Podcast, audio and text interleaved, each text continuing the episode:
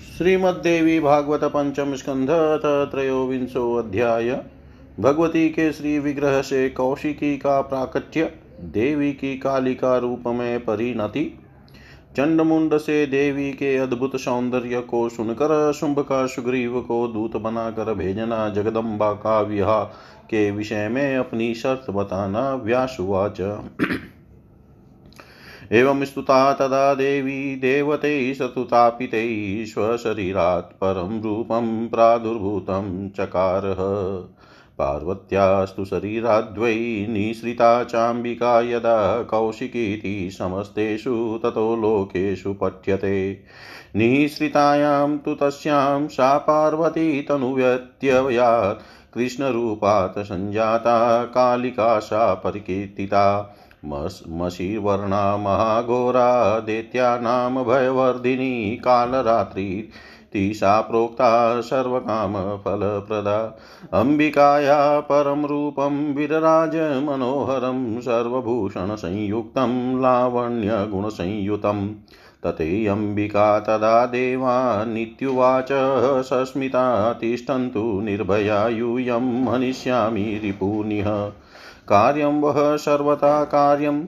विहरिष्याम्यहं रणे, निशुम्भादीन् वदिष्यामि युष्माकं सुखहेतवे। इत्युक्त्वा सा तदा देवी सिंहारूढा मदोत्कटा कालिकां पार्श्वतः कृत्वा जगामनगरे रिपो। सा गत्वोपवने तस्तावम्बिका कालिकान्विता जगावत कलं तत्र जगन्मोहन्मोहनम् श्रुत्वा तन्मधुरं गानं मोहमीयुखगा मृगा मुदञ्च परमां प्रापुरमरा गगने स्थिता। तस्मिन्नवसरे तत्र दानवो शुम्भसेवको चण्डमुण्डाभिगो। विधौ घोरौ रममाणो यदृच्छया। आगतो ददृशा ते तु तां तदा दिव्यरूपिणीम् अम्बिकां गानसंयुक्तां कालिकां पुरतः स्थिताम् दृष्ट्वा तां दिव्यरूपाञ्च दानवो विस्मयान्वितो जग्मतु स्तरसा पार्श्वं शुम्भस्य नृपशतम्।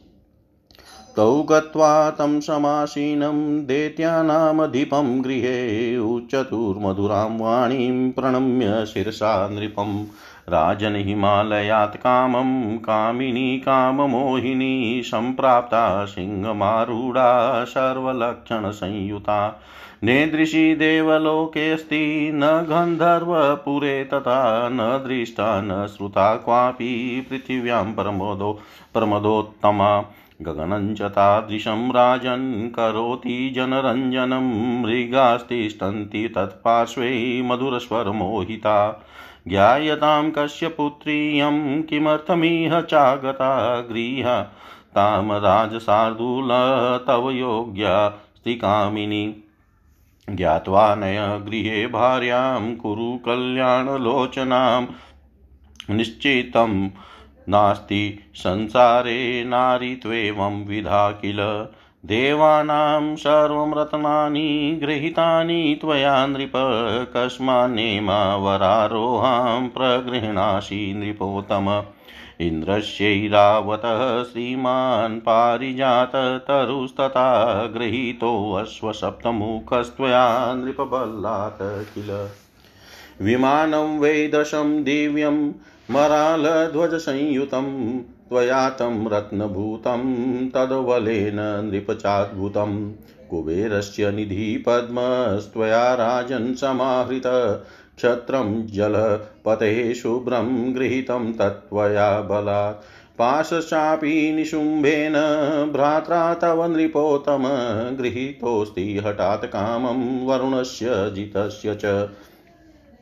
अमलान् पङ्कजां तुभ्यं मालां जलनिधि ददो भया तव महाराज रत्नानि विविधानि च।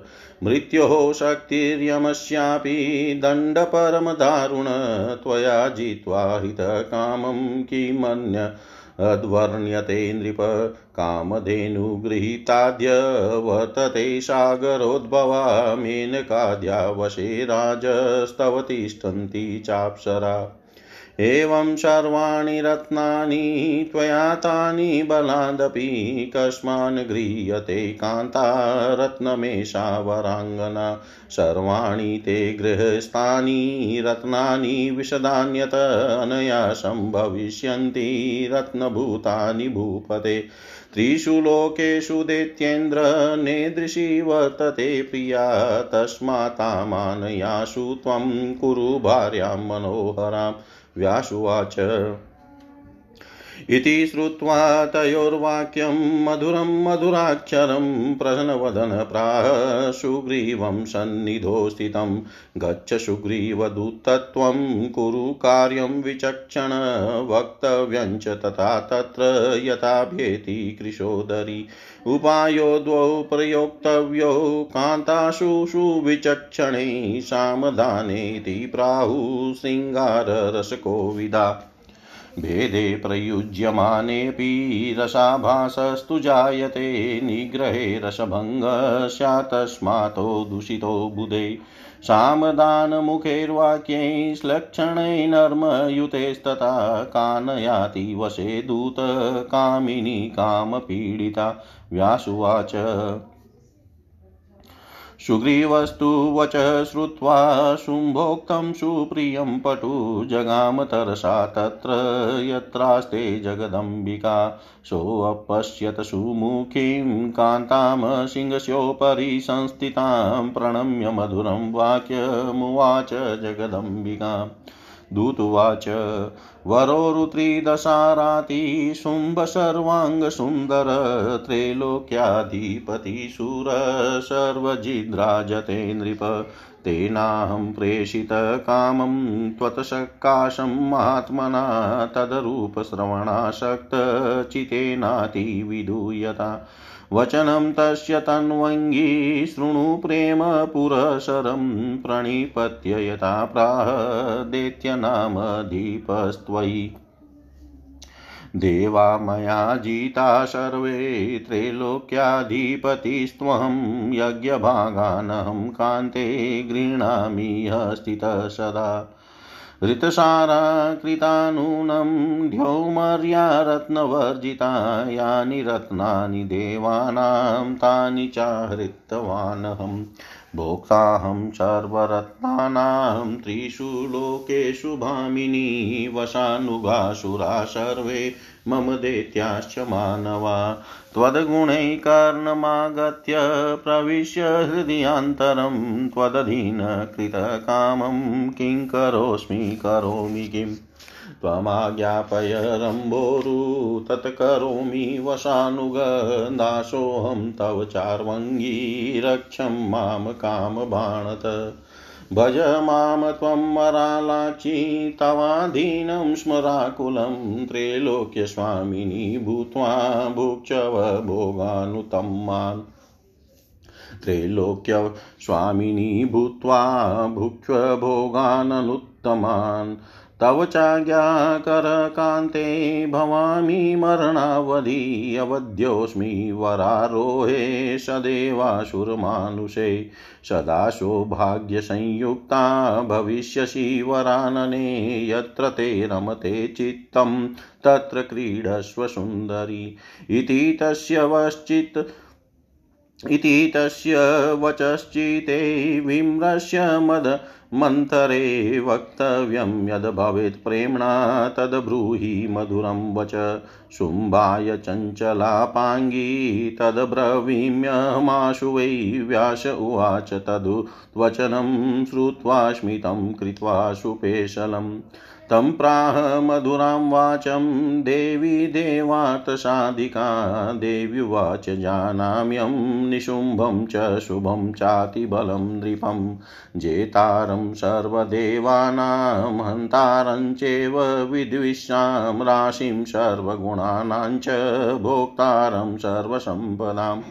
दातारं चातिशूरं च सुन्दरं मन्मथाकृतिं द्वात्रिंशल्लक्षणैर्युक्तं वध्यं सुरमानुषे ज्ञात्वा समागतास्म्यत्र द्रष्टुकामामासुरं रत्नं कनकमायाति स्वशोभाधिकवृद्धये तत्राहं स्वपतिं द्रष्टुं दूरादेवा गतास्मि वै दृष्टा मया सुरा सर्वे मानवा भुवि मानदा गन्धर्वा राक्षसाश्चान्ये ये चाति प्रियदर्शना सर्वे शुम्भभयाद्भीता वेपमाना विचेतस। श्रुत्वा शुम्भगुणानत्र प्राप्तास्म्यद्य दिदृक्षया गच्छ दूतमहाभाग ब्रूहि शुम्भं महाबलं निर्जने श्लक्षणया वाचा वचनं वचनान् मम तां ज्ञात्वा बा बलिनां श्रेष्ठं सुन्दराणां च सुन्दरं। दातारं गुणिनं शूरं सर्वविद्याविशारदं, जेतारं सर्वदेवानां दक्षं चौग्रं कुलोत्तरम् भोक्तारं सर्वरत्नानां स्वाधीनं स्वबलोन्नतं पा पतिकामास्म्यहं सत्यं तव योग्या स्वेच्छया नगरे ते अत्र समायाता महामते। ममास्ति कारणं किञ्चिद्विद्वाहे अचसोतम बाल भावादव्रतं किञ्चित् कृतं राजन्मया पुरा क्रीडन्त्या च वयस्याभिषहे कान्ते यदृच्छया। स्वदेहबलदर्पेण सखिनां पुरतोरः मत्समानबलशूरो रणे माँ जेष्यति स्फुटं। तं वरिष्याम्यहं कामं ज्ञात्वा तस्य बलबलम्।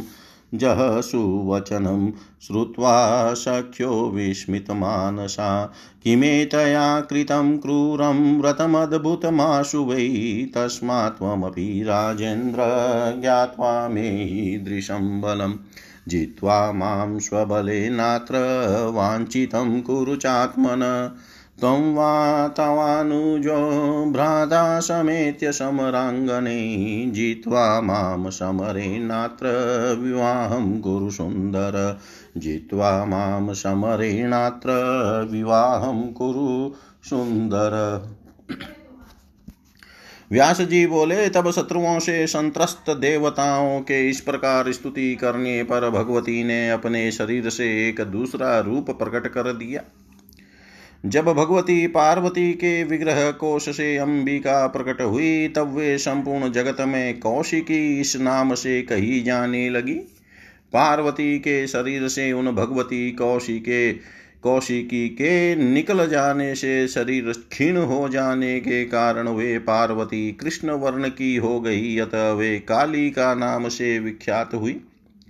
वे काली का स्याही के समान काले वर्ण की थी, तथा महा भयंकर प्रथित होती थी। दैत्यों के लिए भयवर्धनी तथा भक्तों के लिए समस्त मनोरथ पूर्ण करने वाली वे भगवती काल रात्रि इस नाम से पुकारी जाने लगी। समस्त आभूषणों से मंडित और लावण्य गुण से संपन्न वह भगवती का दूसरा रूप कौशिकी अत्यंत मनोहर प्रतीत हो रहा था। तदनंतर अंबिका ने मुस्कुरा कर देवताओं से यह कहा, आप लोग निर्भय रहे, मैं आपके शत्रुओं का वध भी कर डालूँगी। आप लोगों का कार्य मुझे सम्यक प्रकार से संपन्न करना है। मैं समरांगन में विचरण करूँगी और आप लोगों के कल्याण के लिए निशुंभ आदि दानवों का संहार करूँगी। तब ऐसा कहकर गर्वोन्मत वे भगवती कौशिकी सिंह पर सवार हो गई और देवी कालिका को साथ में लेकर शत्रु के नगर की ओर चल पड़ी। कालिका सहित देवी अंबिका वहाँ पहुंचकर नगर के उपवन में रुक गई।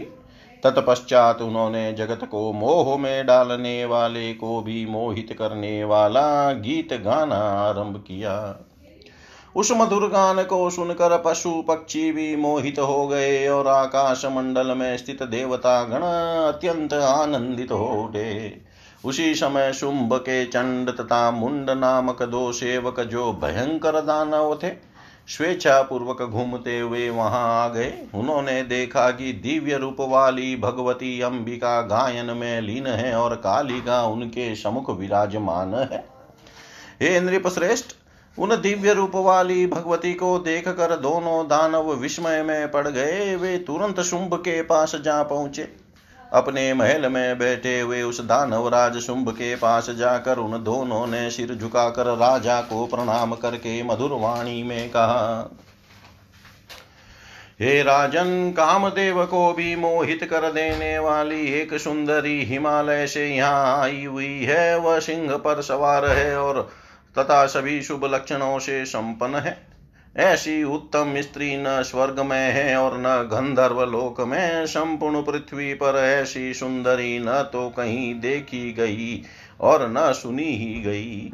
हे राजन, वह ऐसा गाती है कि उसके गाने पर सभी मुग्ध हो जाते हैं, उसके मधुर स्वर से मोहित होकर मृग भी उसके पास बैठे रह जाते हैं।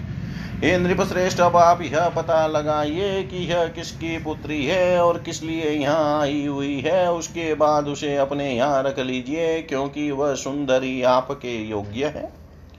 यह जानकारी प्राप्त करके आप उस सुंदर नेत्रों वाली स्त्री को अपने घर ले आइए और अपनी भार्या बना लीजिए, क्योंकि ऐसी स्त्री निश्चित रूप से संसार में नहीं है।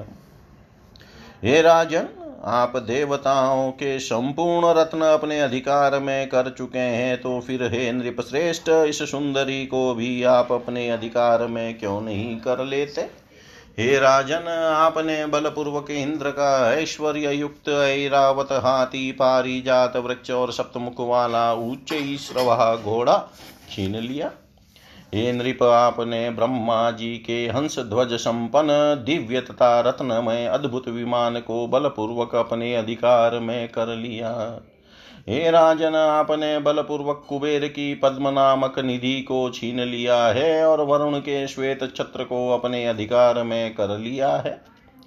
हे नृप श्रेष्ठ आपके भाई निशुंभ ने भी वरुण को पराजित करके उसके पास को हटपूर्वक छीन लिया है। हे महाराज, आपके भय से समुद्र ने कभी भी न मुरझाने वाली कमल पुष्पों की माला और विविध प्रकार के रत्न आपको प्रदान किए हैं। आपने मृत्यु को जीत कर उसकी शक्ति को तथा यमराज को जीत कर उसके अति भीषण दंड को अपने पूर्ण अधिकार में कर लिया है। ये राजन, आपके पराक्रम का और क्या वर्णन किया जाए? समुद्र से प्रादुर्भूत काम धेनु आपने छीन ली, जो इस समय आपके पास विद्यमान है। हे राजन, मेनका आदि अप्सराएँ भी आपके अधीन पड़ी हुई है। इस प्रकार जब आपने सभी रत्न बलपूर्वक छीन लिए हैं, तब नारियों में रत्न स्वरूपा इस सुंदरी को भी अपने अधिकार में क्यों नहीं कर लेते? हे भूपते, आपके ग्रह में विद्यमान समस्त विपुल रत्न इसी, इस सुंदरी से सुशोभित होकर यथार्थ रूप में रत्न स्वरूप हो जाएँगे। हे दैत्यराज तीनों लोकों में ऐसी सुंदर स्त्री नहीं, सुंदरी स्त्री नहीं है। अतः आप इस मनोहारिणी स्त्री को शीघ्र ले आइए और अपनी भार्य बना लीजिए। व्यास जी बोले, चंड मुंड के मधुमय अक्षरों से युक्त यह मधुर वचन सुनकर प्रसन्न मुखमंडल वाला शुंभ अपने समीप में बैठे हुए सुग्रीव से कहने लगा ये बुद्धि संपन्न सुग्रीव, तुम दूत बनकर जाओ और मेरा यह कार्य संपन्न करो। वहाँ तुम ऐसी बातचीत करना जिससे वह कृषोधरी यहाँ आ जाए। बुद्धिमान पुरुषों को स्त्रियों के विषय में शाम और दान, इन दो उपायों का प्रयोग करना चाहिए, ऐसा श्रृंगार रस के विद्वानों ने कहा है। भेद नीति का प्रयोग करने पर रस का आभास मात्र हो पाता है और दंड नीति का प्रयोग करने पर रस भंग ही हो जाता है। अतः विद्वान पुरुषों ने इन दोनों को दोषपूर्ण बताया है।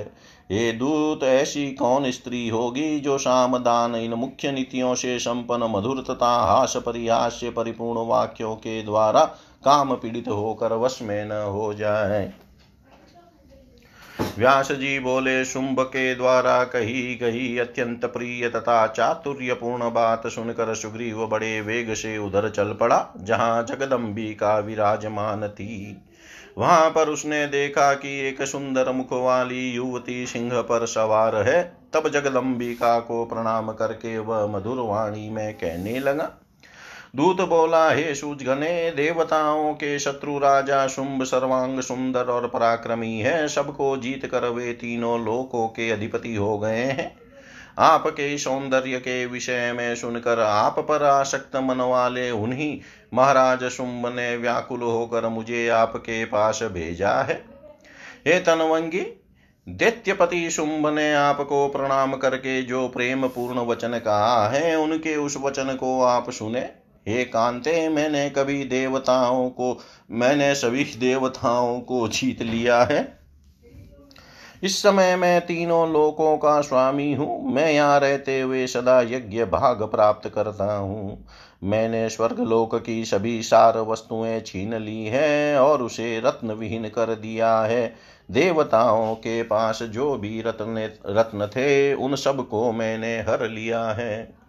हे भामिनी, तीनों लोकों में सभी रत्नों का भोग करने वाला एकमात्र मैं ही हूँ। देवता, दैत्य और मनुष्य, यह सब मेरे अधीन रहते हैं।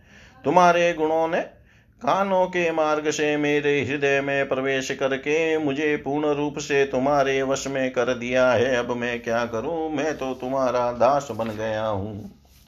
हे रंभोरु, मैं तुम्हारे अधीन हूँ। तुम मुझे जो भी आज्ञा प्रदान करो, उसे मैं करूँगा। हे सुंदर रंगों वाली, मैं तुम्हारा दास हूँ। काम बाण से मेरी रक्षा करो। हे मरा मरालाक्षी तुम्हारे अधीन हुए मुझ कामातुर को तुम स्वीकार कर लो और तीनों लोकों की स्वामिनी बनकर उत्कृष्ट सुखों का उपभोग करो। हे कांते, मैं मरण पर्यंत तुम्हारी आज्ञा का पालन करूँगा। हे वरारो, हे मैं देवता, असुर तथा मनुष्य से अवध्य हूँ। हे सुमुखी, मुझे पति बनाकर तुम सदा सौभाग्यवती रहोगी। हे सुंदरी, जहाँ तुम्हारा मन लगे, वहाँ विहार करना। मद से अलसाई हुई हे कामिनी, मेरे स्वामी उन शुंभ की बात पर अपने मन में भली भांति विचार करके तुम्हें जो कुछ कहना हो, उसे प्रेम पूर्वक मधुर वाणी में कहो। हे चंचल कटाक्ष वाली, मैं वह संदेश तुरंत शुंभ से निवेदन करूँगा। व्यास जी बोले, दूत का वचन, दूत का वह वचन सुनकर देवताओं का कार्य सिद्ध करने वाली भगवती अत्यंत मधुर मुस्कान करके मीठी वाणी में उससे कहने लगी।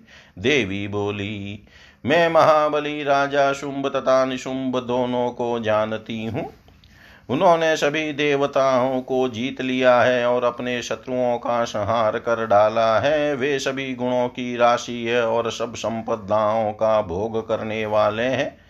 वे दानी, महापराक्रमी, सुंदर काम देव सदृश रूप वाले, बत्तीस लक्षणों से संपन्न और देवताओं तथा मनुष्यों से अवध्य है।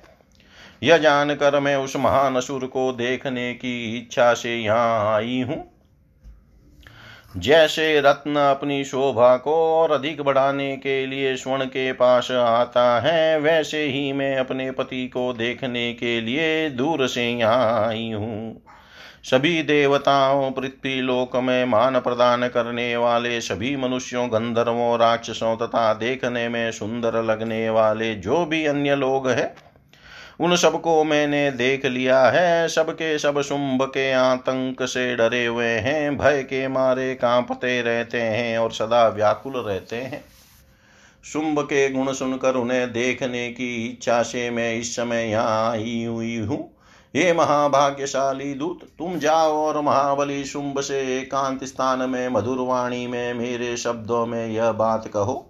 हे राजन, आपको बलवानों में सबसे बली सुंदरों में अति सुंदर दानी गुणी पराक्रमी सभी विद्याओं में पारंगत सभी देवताओं को जीत लेने वाला, कुशल प्रतापी, श्रेष्ठ कुल वाला, समस्त रत्नों का भोग करने वाला, स्वतंत्र तथा अपनी शक्ति से समृद्धिशाली बना हुआ जानकर मैं आपको पति बनाने की इच्छुक हूँ। हे नराधिप, मैं भी निश्चित रूप से आपके योग्य हूँ। हे महामते, मैं आपके इस नगर में अपनी इच्छा से आई हूँ। किंतु हे राक्षस श्रेष्ठ, मेरे विवाह में कुछ शर्त हैं।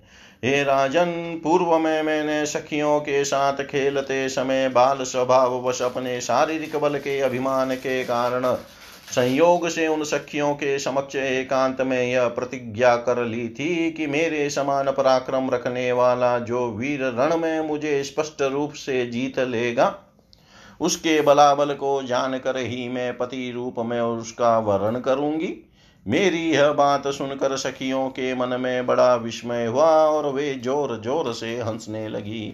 वे कहने लगी, इसने शीघ्रता पूर्वक यह कैसी भीषण तथा अद्भुत प्रतिज्ञा कर ली?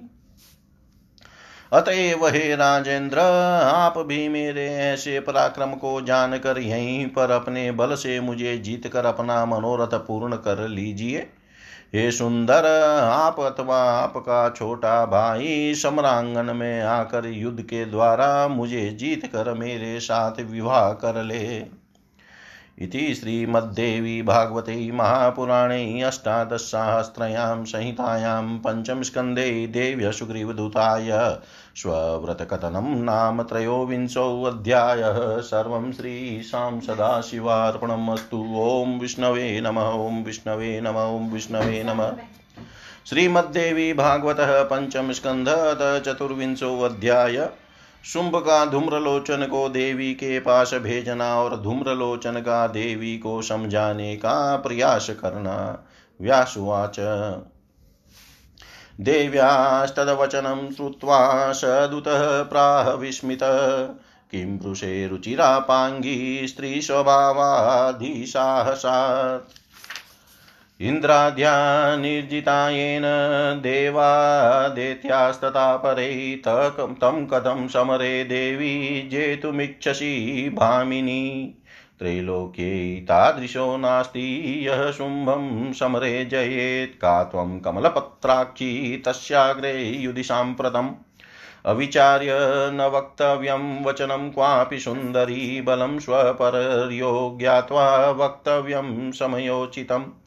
त्रैलोक्याधिपतिः शुम्भस्तव रूपेण मोहित त्वाञ्च प्रार्थयते राजा कुरु तप्स्येप्सितं प्रिये।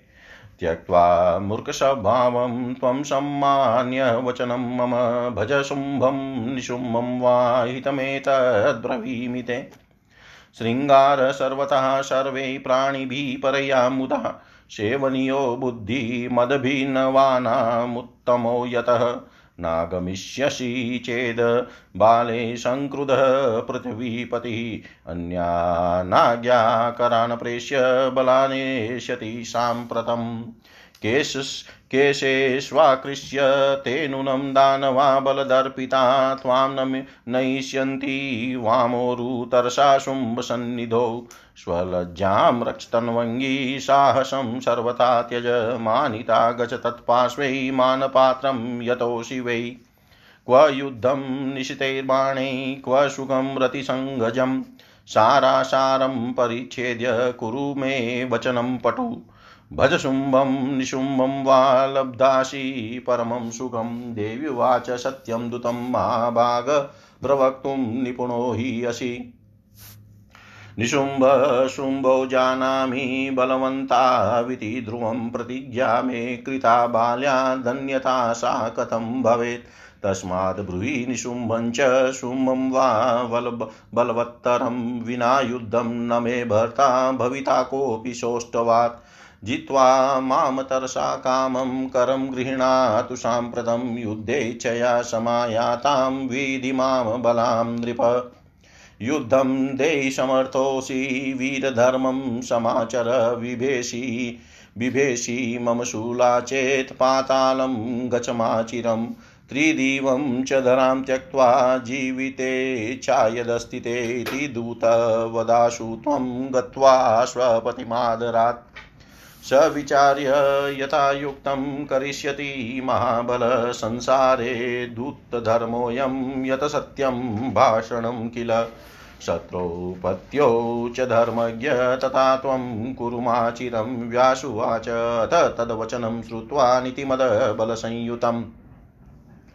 हेतुयुक्तं प्रगल्भं च विस्मितः प्रययो तदा गत्वा दैत्यपतिं दूतो विचार्य च पुनः पुनः प्रणम्य पादयो प्रव्य प्रत्युवाच नृपञ्चतं राजनीतिकरं वाक्यं मृदुपूर्वं प्रियं वच।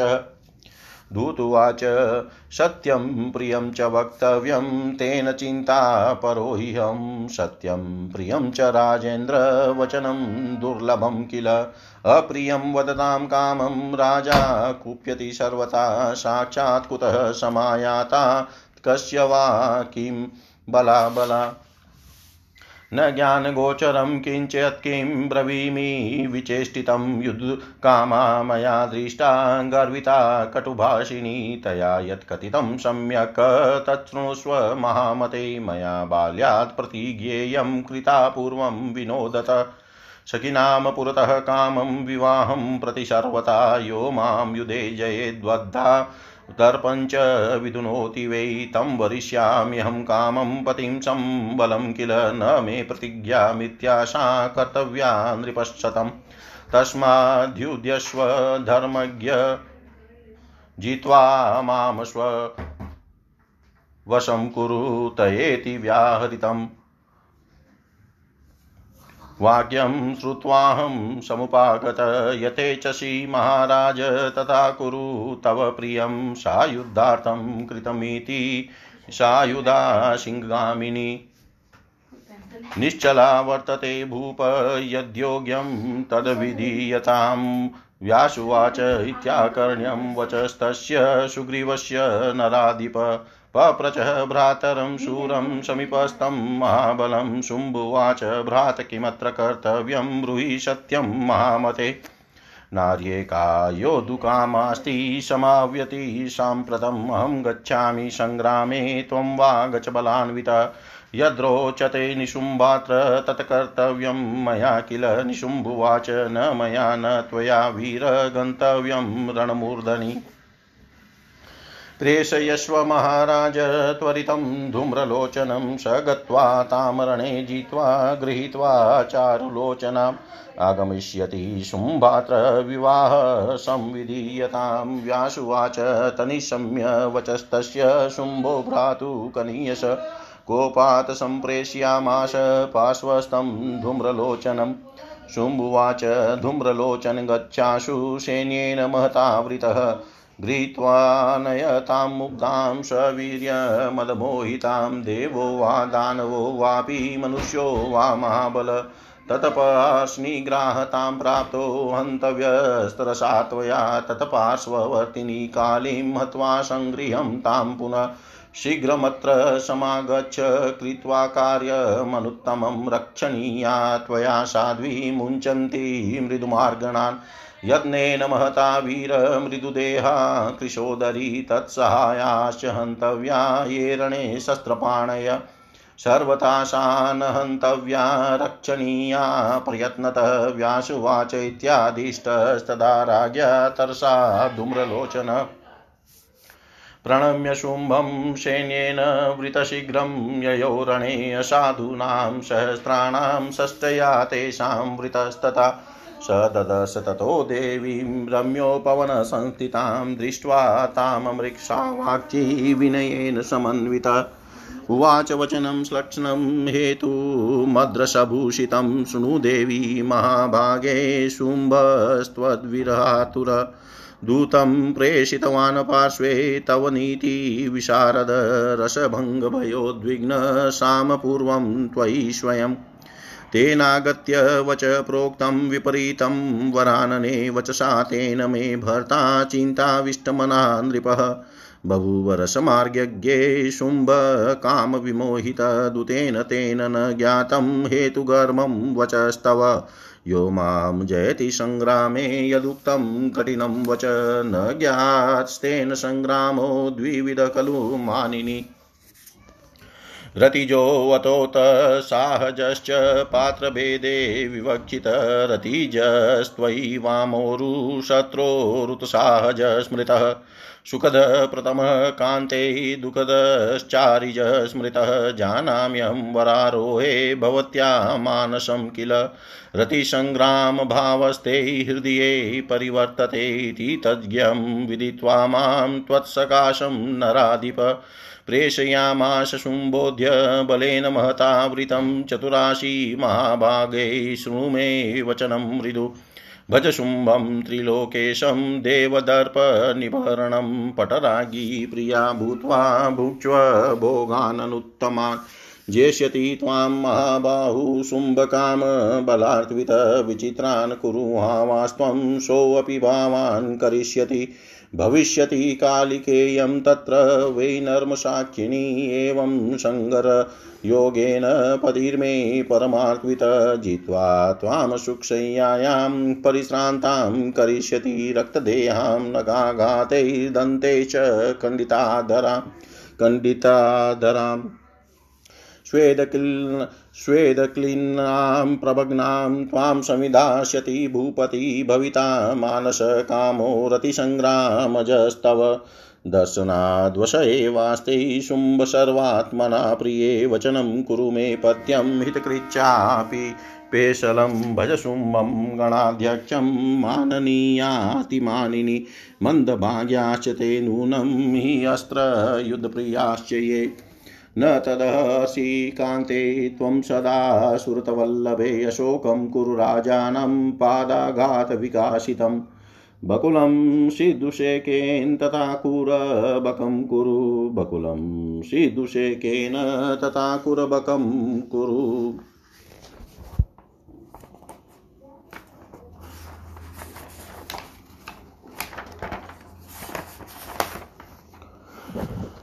व्यास जी बोले भगवती का यह वचन सुनकर वह दूत विस्मित हो गया और उसने देवी से कहा, हे सुंदर कटाक्ष वाली, तुम स्त्री स्वभाव के कारण साहस पूर्वक यह क्या बोल रही हो?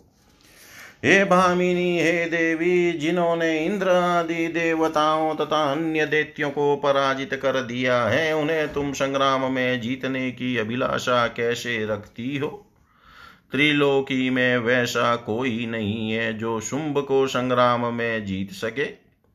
तब हे कमल सदृश नेत्रों वाली, तुम कौन सी सामर्थ्यशालिनी हो जो इस समय युद्ध में उनके सामने टिक सको?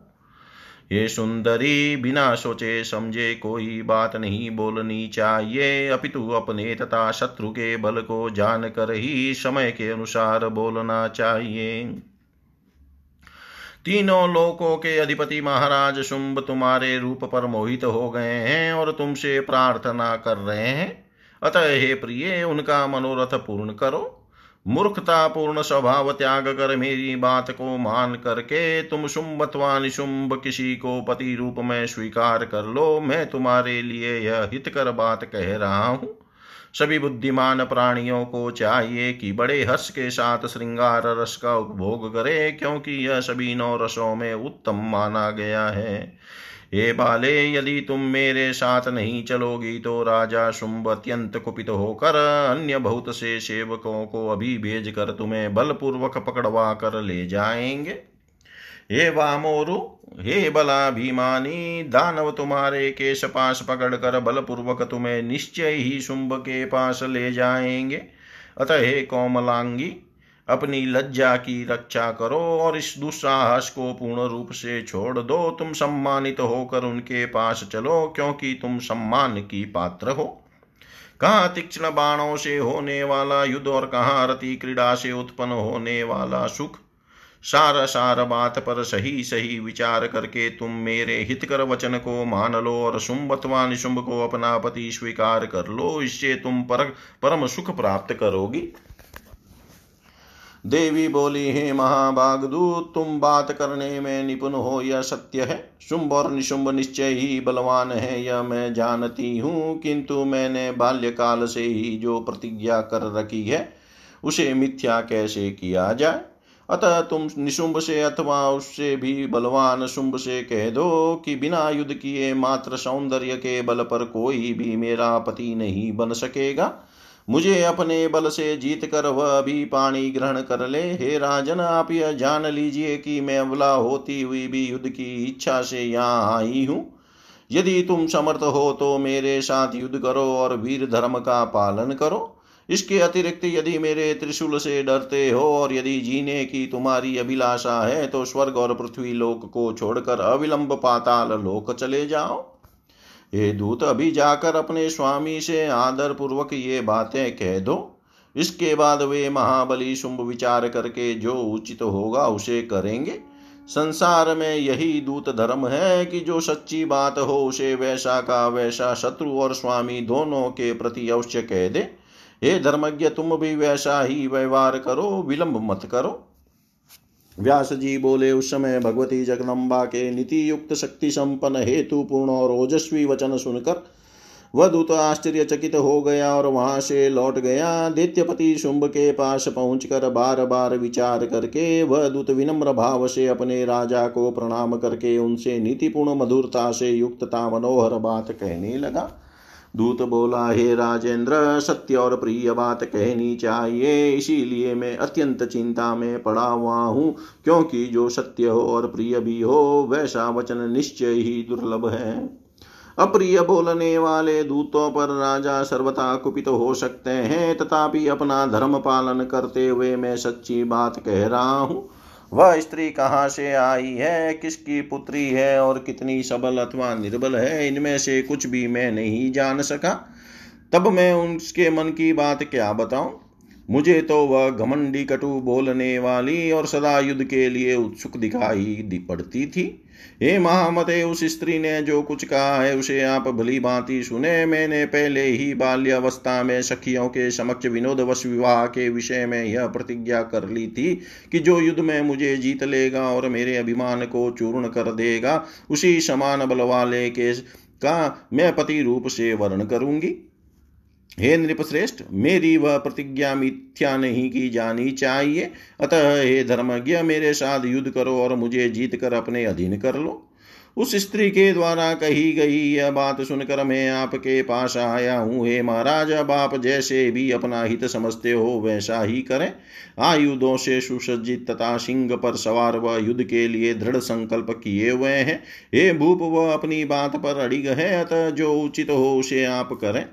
व्यास जी बोले, अपने दूत सुग्रीव का यह वचन सुनकर राजा शुंभ ने पासे में ही बैठे हुए शूरवीर तथा महाबली भाई निशुंभ से पूछा, शुंभ बोला, हे भाई, इस स्थिति में मुझे क्या करना चाहिए? हे महामते सच सच बताओ, एक स्त्री युद्ध करने की अभिलाषा रखती है, इस समय हमें युद्ध के लिए बुला रही है, अतः युद्ध स्थूल में मैं जाऊँ अथवा सेना लेकर तुम जाओगे? हे निशुंभ इस विषय में तुम्हें जो अच्छे अच्छा लगेगा, निश्चय ही मैं वही करूँगा। निशुंभ बोला, हे वीर अभी, रण क्षेत्र में न मुझे और न तो आपको ही जाना चाहिए। हे महाराज, शीघ्र ही धूम्रलोचन को भेज दीजिए। वह जाकर युद्ध में उस सुंदर नेत्रों वाली स्त्री को जीत कर और उसे पकड़कर वह यहाँ ले आएगा। तत्पश्चात हे शुंभ आप उसके साथ सम्यक विवाह कर लीजिए। व्यास जी बोले, अपने छोटे भाई की वह बात सुनकर शुंभ ने पास में ही बैठे हुए धूम्रलोचन को जाने के लिए क्रोध पूर्वक आदेश दिया। शुंभ बोला, हे धूम्रलोचन, तुम एक विशाल सेना लेकर अभी जाओ और अपने बल के मद में चूर रहने वाली उस मूड स्त्री को पकड़कर ले आओ। देवता दानव या महाबली मनुष्य कोई भी जो उसकी सहायता के लिए उपस्थित हो, उसे तुम तुरंत मार डालना। उसके साथ में रहने वाली काली को भी मार कर पुनः उस सुंदरी को पकड़ करके और इस प्रकार मेरा यह अत्युत्तम कार्य संपन्न कर यहाँ शीघ्र आ जाओ। हे वीर कोमल बाणों को छोड़ती हुई सुकोमल शरीर वाली कृषोदरी साध्वी स्त्री की तुम प्रयत्न पूर्वक रक्षा करना। हाथ में शस्त्र धारण किए हुए उसके जो भी सहायक रण में हो, उन्हें मार डालना, किंतु उसे मत मारना, सब तरह से प्रयत्न पूर्वक उसकी रक्षा करना। व्यास जी बोले, अपने राजा शुंभ का यह आदेश पाकर धूम्रलोचन उसे प्रणाम करके सेना साथ लेकर तुरंत युद्ध भूमि की ओर चल पड़ा। उसके साथ में साठ हज़ार राक्षस थे। वहाँ पहुंचकर उसने एक मनोहर उपवन में विराजमान भगवती जगदम्बा को देखा। हरिण के बच्चे के समान नेत्रों वाली देवी को देख कर वह विनम्रता पूर्वक उनसे मधुर हेतु युक्तता सरस वचन कहने लगा, हे महाभाग्यवती देवी, सुनो सुम तुम्हारे विरह से अत्यंत व्याकुल है। नीति नुपुण महाराज से रस भंग होने के भय से उद्विग्न होकर शांति पूर्वक तुम्हारे पास स्वयं एक दूत भेजा था। हे सुमुखी, उसने लौट कर विपरीत बात कह दी। उस बात से मेरे स्वामी महाराज शुंभ के मन में बहुत चिंता व्याप्त हो गई है। ये रस तत्व को जानने वाली शुंभ इस समय काम से विमोहित हो गए हैं। वह दूत तुम्हारे सहेतुक वचनों को नहीं समझ सका। तुमने जो यह कठिन वचन कहा था कि जो मुझे संग्राम में जीतेगा, उस संग्राम का तात्पर्य वह नहीं जान सका। हे मानिनी, संग्राम दो प्रकार का होता है काम जनित और उत्साह जनित पात्र भेद से समय समय पर इनका अलग अलग अर्थ किया जाता है। हे वामोरु, उन दोनों में आप जैसी युवती के साथ होने वाले संग्राम को काम जनित संग्राम और शत्रु के साथ होने वाले संग्राम को उत्साह जनित संग्राम कहा गया है। हे कांते, उनमें प्रथम रतिजन्य संग्राम सुखदायक और शत्रु के साथ किया जाने वाला उत्साहजन्य संग्राम दुखदायक कहा गया है। ये सुंदरी, मैं तुम्हारे मन की बात जानता हूँ। तुम्हारे मन में रतिजन्य संग्राम का भाव है। मुझको यह सब जानने में निपुण समझ कर ही महाराज शुंभ ने विशाल सेना के साथ इस समय मुझे आपके पास भेजा है। हे महाभागे तुम बड़ी चतुर हो। मेरे मधुर वचन सुनो, देवताओं का अभिमान चूर्ण कर देने वाले त्रिलोकाधिपति शुंभ को पति रूप से स्वीकार कर लो और उनकी प्रिय पटरानी बनकर अत्युत्तम सुखों का उपभोग करो। काम संबंधी बल का रहस्य जानने वाले विशाल बाहु शुंभ तुम्हें जीत लेंगे। तुम उनके साथ विचित्र हाव भाव करो। वे भी वैसे ही हाव भाव प्रदर्शित करेंगे। यह काली का उस अवसर पर हास विलास की साक्षी रहेगी। इस प्रकार काम तत्व के परम वेता मेरे स्वामी शुंभ काम युद्ध के द्वारा तुम्हें सुख सैया पर जीत कर शिथिल कर देंगे। वे महाराज शुंभ अपने नखों को नखों के आघात से तुम्हें रक्त रंजित शरीर वाला बना देंगे। दांतों से काट कर तुम्हारे होठों को खंडित कर देंगे। तुम्हें पसीने से तर कर देंगे और मर्दित कर डालेंगे। तब तुम्हारा रति संग्राम संबंधी मनोरथ पूर्ण हो जाएगा। हे प्रिय, तुम्हें देखते ही शुंभ पूर्ण रूप से तुम्हारे वशीभूत हो जाएँगे। अतएव मेरी उचित कल्याणकारी और सुकर बात मान लो। तुम माननीयों में अत्यंत माननीय हो। अतः गणाध्यक्ष शुंभ को स्वीकार कर लो। जो शस्त्र युद्ध में से प्रेम रखते हैं, वे अवश्य ही मंद भाग्य हैं। रति क्रीड़ा में प्रीति रखने वाली है कांते, तुम शस्त्र युद्ध के योग्य नहीं हो। जैसे कामिनी के पद प्रहार से अशोक मुख मदिरा के सेचन से मौल सिरी और कुर्बक प्रफुल्लित हो उठता है, उसी प्रकार तुम भी महाराज शुंभ को शोक रहित और आह्लादित करो। इति श्रीमद्देवी भागवते महापुराणे अष्टादशसहस्रयां संहितायां पञ्चमस्कन्धे देवीमात्मये देवी पार्श्वे धूम्रलोचनदूतप्रेषणं नाम चतुर्विंशोऽध्याय सर्वं श्रीशां सदाशिवार्पणम् अस्तु। ॐ विष्णवे नमः। ॐ विष्णवे नमः। ॐ विष्णवे नमः।